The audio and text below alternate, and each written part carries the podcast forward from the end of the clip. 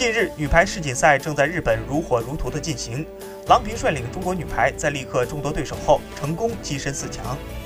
已经退役的 NBA 巨星科比在中文社交平台转发一段中国女排主教练郎平的名言，向这位世界顶级女排教练和中国女排致敬。女排精神不是赢得冠军，而是明知道不会赢也会竭尽全力。是你一路即使走得摇摇晃晃，但依然坚持站起来，抖抖身上的尘土，依然充满坚定。有网友跟帖点评说：“女排精神和老大的曼巴精神一样热血激情。”在六强赛最后一场，中国女排在已经知道半决赛对阵形势时，没有选择对手，仍然选择全力去拼，赢下了荷兰队，将在半决赛中对阵意大利队。